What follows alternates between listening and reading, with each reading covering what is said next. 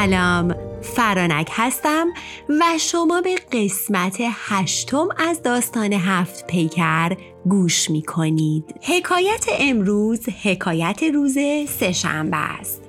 سهشنبه ای که بهرام باید لباس سرخ پوشید و به سوی گنبد سرخ و پیش دختر سقلاب می‌رفت. تا شهزاده روسی قشنگش براش افسانه هایی از سرخی بگه. پس بهرام لباس قرمز برتن به سوی گنبد قرمز که نشونه ای از مریخ بود میره و دختر روسی براش افسانه بانوی حساری رو روایت می‌کنه. پس بشنوید افسانه بانوی حساری رو.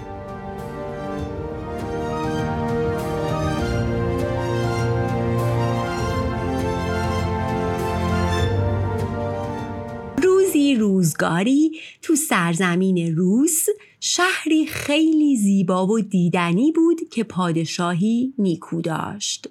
پادشاه دختری داشت از خودش نیکوتر. دختری بسیار زیبا فهمیده و دانا که به علوم زیادی مسلط بود حتی به سحر و جادوگری. دختر اونقدر از شهرها و کشورهای مختلف خواستگار و خواهان داشت که دیگه کلافه شده بود. هیچ کدومشونم به دلش نمیشستن و بعد از مدتها دختر احساس کرد چقدر وقتش به خاطر آشنایی و نشست و برخواست با این خواستگارا داره میره. و از اونجایی که دختر اصطلاحا با شاه هم فالوده نمی‌خورد تصمیم گرفت دستور ساخت حساری بالای کوه و بر روی بلندی رو بده. قلعه آهنی و عجیب و غریب با دیوارهای خیلی بلند. و از اونجا که به علم سحر و جادو مسلط بود تلسمی بر حسارها خونده بود تا کسی نتونه وارد قلعه بشه تلسمی بر آهنها و سنگها تا اگه کسی خواست از محبته بیرونی قلعه به سمت در ورودی بیاد سنگها و آهنها به سمتش تیر پرتاب می‌کردن و دخلش رو می آوردن. تو این میون فقط نگهبان قلعه می‌تونست تو این مسیر رفت آمد کنه و تلسم گریبانگیرش نمی‌شد. رازش هم این بود که اگه محبته بیرونی تا در قلعه رو تو صد قدم طی کردن دقیقا صد قدم نه 99 تا نه 101 هیچ اتفاقی نمیافتاد و تیری پرتاب نمی‌شد. و خب نگهبان اینو می‌دونست و می‌تونست سالم بره و بیاد. شهزاده داستان ما خورده خشنه و به این ترتیب دختر پادشاه و قلعه تلسم شدهش تو شهر معروف شدن و دختر رو دیگه به اسم بانوی حساری میشناختنش. اما بعد از اون باز هم خواستگارا دست بردار نبودن و برای به دست آوردن دختر به نزدیک قلعه می اومدن و سعی می کردن که به قلعه ورود کنن.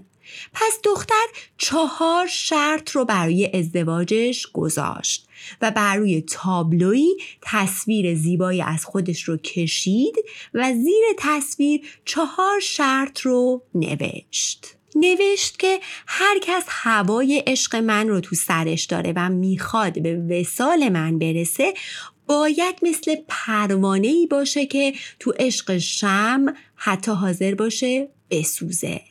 پس رسیدن به من سختی های زیادی داره و هر کس طالب منه باید اول این شرطا رو داشته باشه. اول اینکه باید جوونی خوبرو و خوشنام باشه. دوم اینکه باید بتونه از دیوارها و حسارهای تلسم شده بگذره. و اگه جون سالم به در برد سومین شرط اینه که در ورود به قلعه رو پیدا کنه که این خودش نیازمند هوش و درایته. و آخرین مرحله این که راه اومده رو برگرده به شهر بره نزد پدرم و اونجا صبر کنه تا من بیام و من در حضور پدرم سوالهایی رو ازش می‌پرسم. اگه بتونه به اون سوالها جواب بده اون جوون همسر من خواهد شد. و من جسم و جانم و هر چی که دارم رو تقدیمش می‌کنم. ولی اگه موفق نشه مراحل رو بگذرونه خونش به گردن خودشه. بعد هم داد این تابلو رو سردر ورودی قلعه بزنن تا همه ببینن و بدونن. هیچی دیگه. از اون روز وقتی خبر به گوش جوونای شهر رسید برخلاف اون چیزی که همه فکر می‌کردن همه تازه هجوم آوردن برای شرکت تو این مسابقه. انگار حالا که بانوی حساری غیر قابل دسترس تر شده بود خواهان بیشتری داشت. اما هیچ کس نمی‌تونست تلسم قلعه رو باز کنه و چه جوونهایی که جونشون رو در این راه ندادن. بانوی حساری هم می‌داد سر همه این جوونای شهید در راه عشق رو بزنن سر چوب و بیرون قلعه آویزون کنن تا عبرتی باشه برای بقیه. کلا دلبر و دلربامون این دفعه خیلی خشنه. خلاصه گذشت و گذشت و اوضاع به همین منوال و همه مردم شهر شاکی از اینکه جوونای دست گلشون دارن علکی علکی پرپر میشن. تا اینکه شهزاده جوون و خوش سیما و دانایی پیداش میشه. این شهزاده بر حسب اتفاق داشت از شهر میگذشت که حصار بلندی رو اون بالا می‌بینه و یه عالمه سر که به چوب زده شدن. از این ور اونور می‌پرسه و می‌فهمه که داستان از چه قراره. پس نزدیک قلعه میره و روی تابلوی نصب شده ای که سردر قلعه بود یه عکس بسیار زیبا از یک دختر دلفریب می‌بینه و می‌فهمه که همه این سرها کشتگان در راه این خوبرو هستند. اما به جای اینکه با دیدن اون سرها بیخیال بشه تازه بیشتر انگیزه می‌گیره و پا در این راه می‌ذاره انگار که دیدن سیمای دختر حساری و اون همه خاطرخواه به فنا رفته اشتیاق رسیدن به دختر رو تو دلش بیدار می‌کنه. پس شور عجیبی تو وجود شهزاده جوون میفته و تصمیم می‌گیره هر جور شده بند تلسم رو باز کنه و به افسونگری اون زیباروی حساری پایان بده.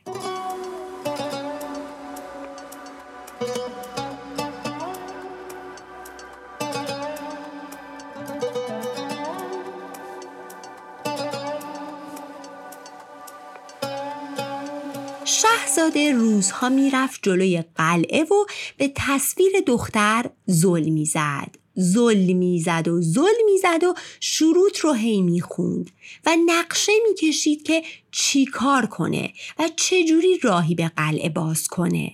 پس بالاخره به این نتیجه می‌رسه که باید اول از علوم جادو و تلسم سر در بیاره. پس پرسون پرسون پیرمرد فرزانه ای رو پیدا می‌کنه که تو قاری زندگی می‌کرد. میره و از پیرمرد می‌خواد تا اون رو به شایردی بپذیره. پیرمرد وقتی اشتیاق بیش از حد جوون رو می‌بینه قبول می‌کنه و به این ترتیب شهزاده مدتی رو به خدمتگذاری پیرمرد می‌پردازه و علوم مختلفی رو در زمینه تلسم و گشودن تلسم یاد می‌گیره. بعد مدتی وقتی همه چی رو خوب یاد گرفت برمیگرده و برای شرکت تو مسابقه دختر حساری خودش رو آماده می‌کنه اسباب و لوازم رو بر میداره چند تا از جوونای بیباک رو هم با خودش همراه می‌کنه به شهر میره و اعلام می‌کنه برای خونخواهی این همه جوونه از دست رفته و پایان دادن به این بازی داره به قلعه میره و از مردم می‌خواد تا باهاش همراه بشن. و اون وقته که مردم خودخواسته جووناشون رو راهی این داستان می‌کنن. از اون طرف پادشاه هم خوشحال میشه. خوشحال میشه که کسی بتونه این مسخره بازی دخترش رو جمع کنه و دخترش بالاخره سر و سامون بگیره. پس خوشحال شهزاده جوون رو تایید می‌کنه و بهش میگه که برو که من پشتتم. شهزاده با کسب اجازه از پادشاه و با موافقت مردم به سمت قلعه به راه میفته. به قلعه که می‌رسه همون اول از علمی که تو این مدت کسب کرده بود استفاده می‌کنه و جادوی قلعه رو باطل می‌کنه. به این ترتیب به راحتی خودش و یارانش وارد محوطه قلعه میشن. مرحله بعدی باید در قلعه رو پیدا می کرد. قلعه انگار یه تیکه بود انگار هیچ در ورودی نداشت پس شهزاده هلی رو که به همراه برده بودن رو بر می داره و دور حصار قلعه میچرخه و شروع می‌کنه هل زدن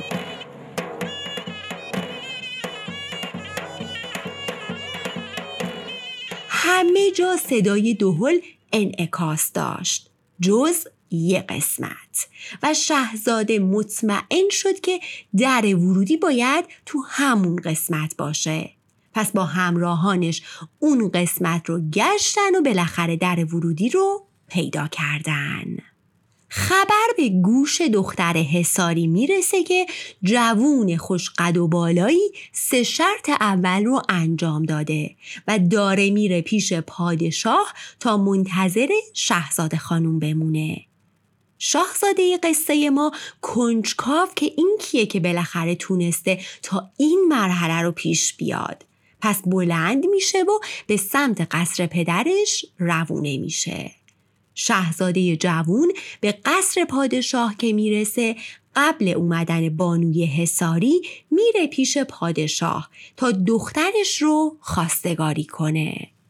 مردم شهر که تو این مدت عاشق و شیفته جوون شده بودن همه همراهش به محبته قصر میان و اعلام می‌کنن که اگه پادشاه رخصت این ازدواج رو نده اون رو از پادشاهی به زیر می‌کشن و این جوون دلاور رو به تخت پادشاهی مینشونن.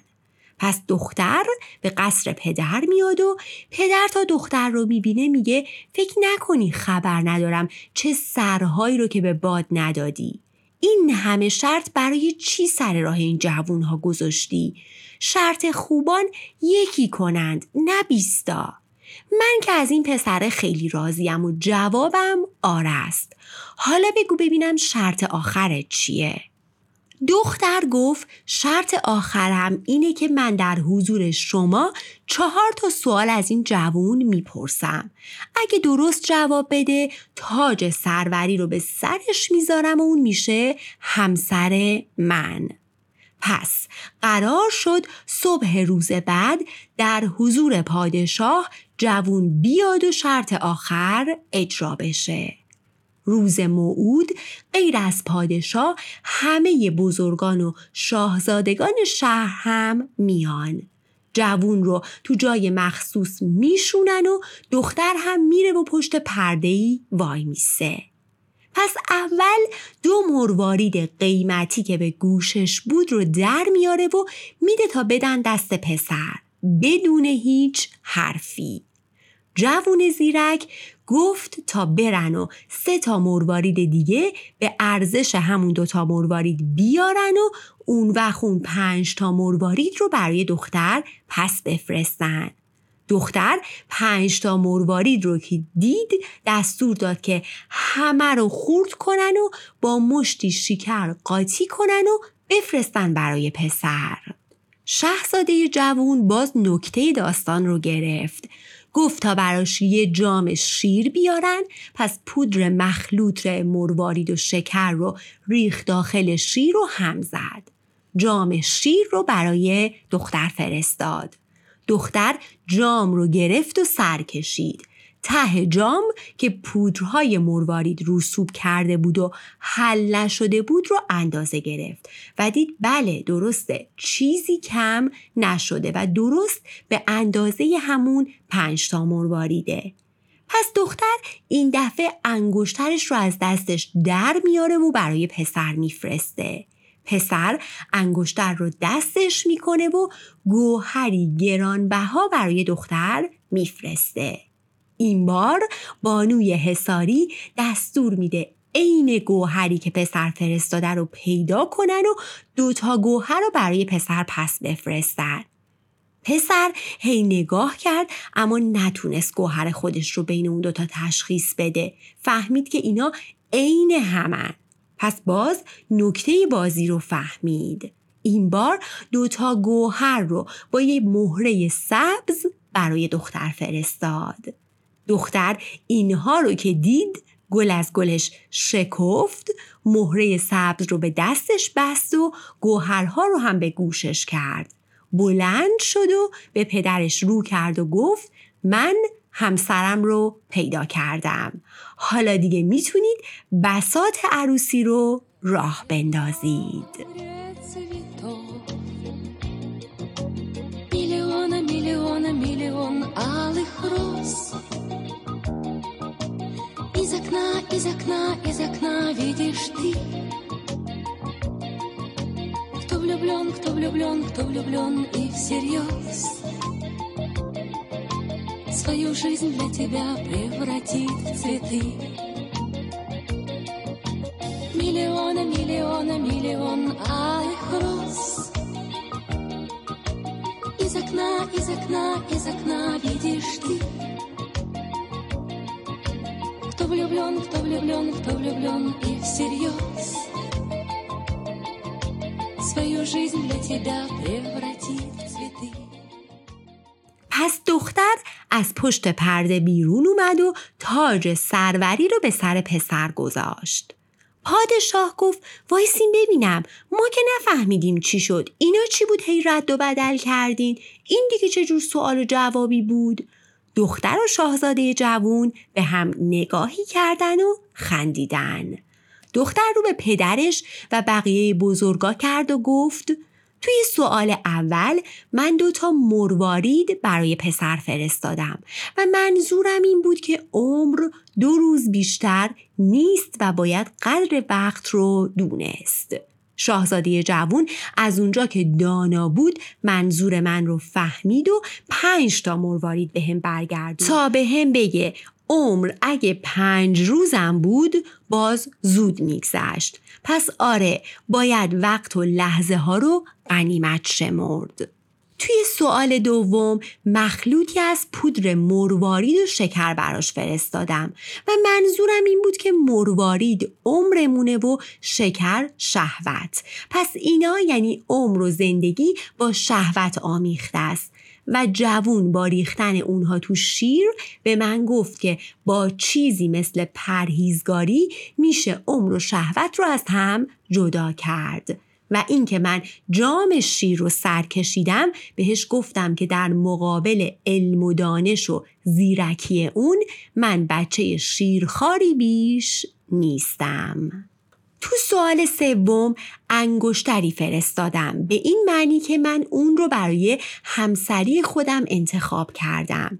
اون هم انگشتر رو دستش کرد و در جواب من گوهری فرستاد که به من بگه اون مثل گوهری نابه و مثل و مانندش رو من نمی‌تونم پیدا کنم. منم گوهری عین همون فرستادم یعنی که منم به نوبه خودم نابم و مثل و مانند ندارم. این کلکل بدون کلام بوده. بعد اون مهره سبز برای من فرستاد. یعنی که آره من و تو گوهریم و سومی نداریم. حالا چرا مهره سبز رنگ فرستاد؟ برای دفع بلا و چشم زخم از دوتامون. پس من مهره سبز رو به دستم بستم یعنی دل به مهر اون بستم و جز اون به کسی فکر نخواهم کرد. چون به پایان شد این حکایت نقض گشت پر سرخ گل هوارا مغز. روی بهرام از آن گلفشانی سرخ شد چون رحیق ریحانی. دست بر سرخ گل کشید دراز در کنارش گرفت و خفت به ناز.